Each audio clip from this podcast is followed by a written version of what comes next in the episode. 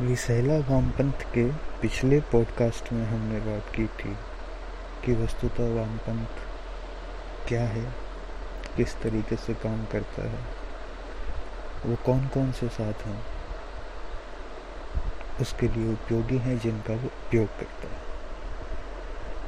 आज विसैला वामपंथ के अगले अंक में हम उस कारण या बात की चर्चा करेंगे जिसकी वजह से आज भी यह विचारधारा भारत में प्रभावी है, पल्लवित है, वो पुष्पित हो रही है। अंग्रेज़ों के शासन काल में सन 1900 तक अंग्रेज़ी बोलने वाले, अंग्रेजियत में जीने वालों बीए एमए की विलायती डिग्री वालों को भारत के संभ्रांत वैनिवर्णिक शासकीय आदि वर्ग ने अपने आचार्यों, गुरुकुलों के प्राध्यापकों के ऊपर वरीयता देना शुरू किया। उस समय की राजनीति में भी ये आधुनिक नेता, जो विलायती जानते थे, विलायत पढ़ते थे, महत्व रखते थे। गांधी जी तिलक, सावरकर, पटेल, गोविंद वल्लभ पंत आदि कुछ अपवाद रहे, जिन्होंने विलायत व विलायती भाषा को भारत के हित में सीखा जाना। वो खुद मन से अंग्रेज़ नहीं बने। लेकिन हमारा दुर्भाग्य, हमारे नेतृत्व का एक बड़ा हिस्सा उस समय धीरे धीरे मन से अंग्रेज़ बनता गया। 1920 में भारत में वामपंथ के उदय के साथ ही ऐसे अंग्रेज़ी दान लोग ताकतवर हो गए, जिसके तीन प्रमुख कारण थे। पहला उस समय की शिक्षा को लेकर जो अवधारणा बन रही थी, उसके अनुसार ये वर्ग पढ़ा लिखा था। दूसरा, अंग्रेजियत व अंग्रेज़ी के प्रति झुकाव के कारण इनका सत्ता से संबंध अच्छा था। तीसरा, तत्कालीन प्रशासन व्यवस्था में इनका बड़े हिस्से पर हस्तक्षेप था। इसका नतीजा यह हुआ कि गांधी जी के कांग्रेस पर नियंत्रण कम होने तथा नेहरू युग के उदय के साथ वामपंथी भारत में स्वतः बुद्धिजीवी, विद्वान घोषित हो गए। भारत की राजनीति के साथ नीति निर्धारण में भी इनका रोल अहम हो गया।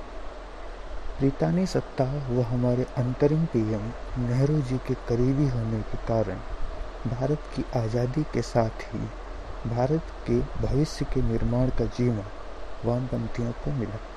प्रशासन शासन के साथ, शिक्षण के प्रकल्प में इस विचारधारा के मानने वालों को तरजीह दी गई, अधिक जगह दी गई।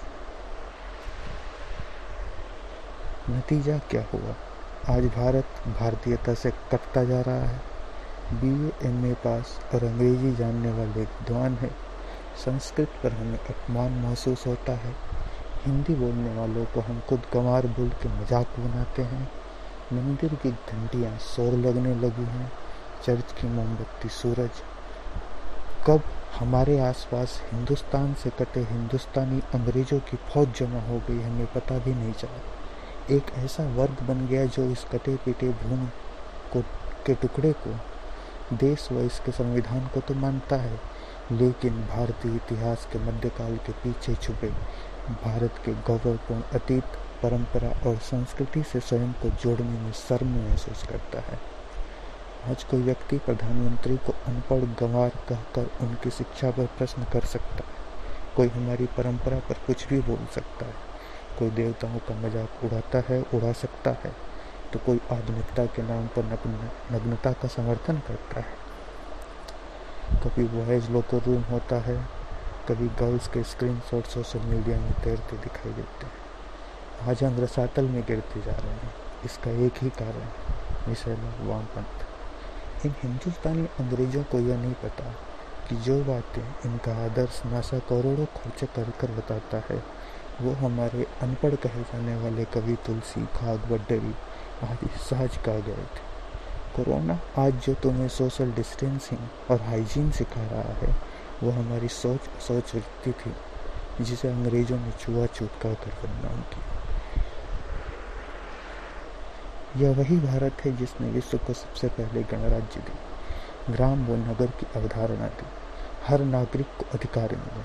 अतः पंच, पंचायत की अवधारणा दी। मानव मात्र को अधिकार दी। हर वर्ग को अपने विशेष अधिकार दी। व्यापार तथा धनोपार्जन की व्यवस्था दी।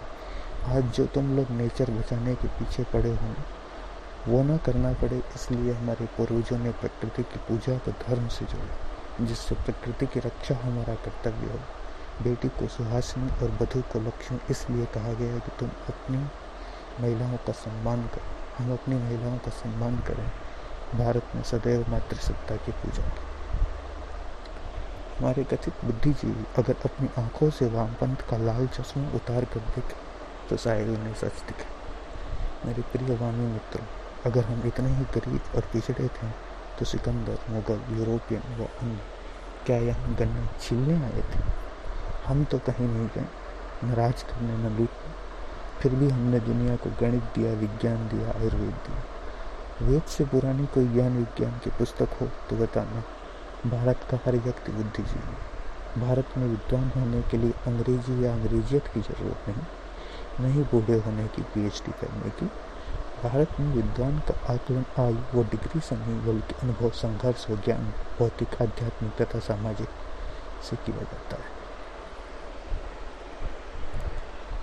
दोस्तों, आज हम इस विषय पर इतनी ही बात करेंगे। आप कमेंट कर कर बताइए कि आपको ये जानकारियाँ कैसी लग रही हैं, इनमें किस प्रकार के सुधार आप चाहते हैं। आपके कमेंट से हमें स्वयं को बेहतर बनाने का मौका मिलेगा। अगले एपिसोड का इंतज़ार कीजिए, जिसमें हम इसी विषय पर आगे दूसरे आयामों पर बात करें। धन्यवाद। नमस्कार।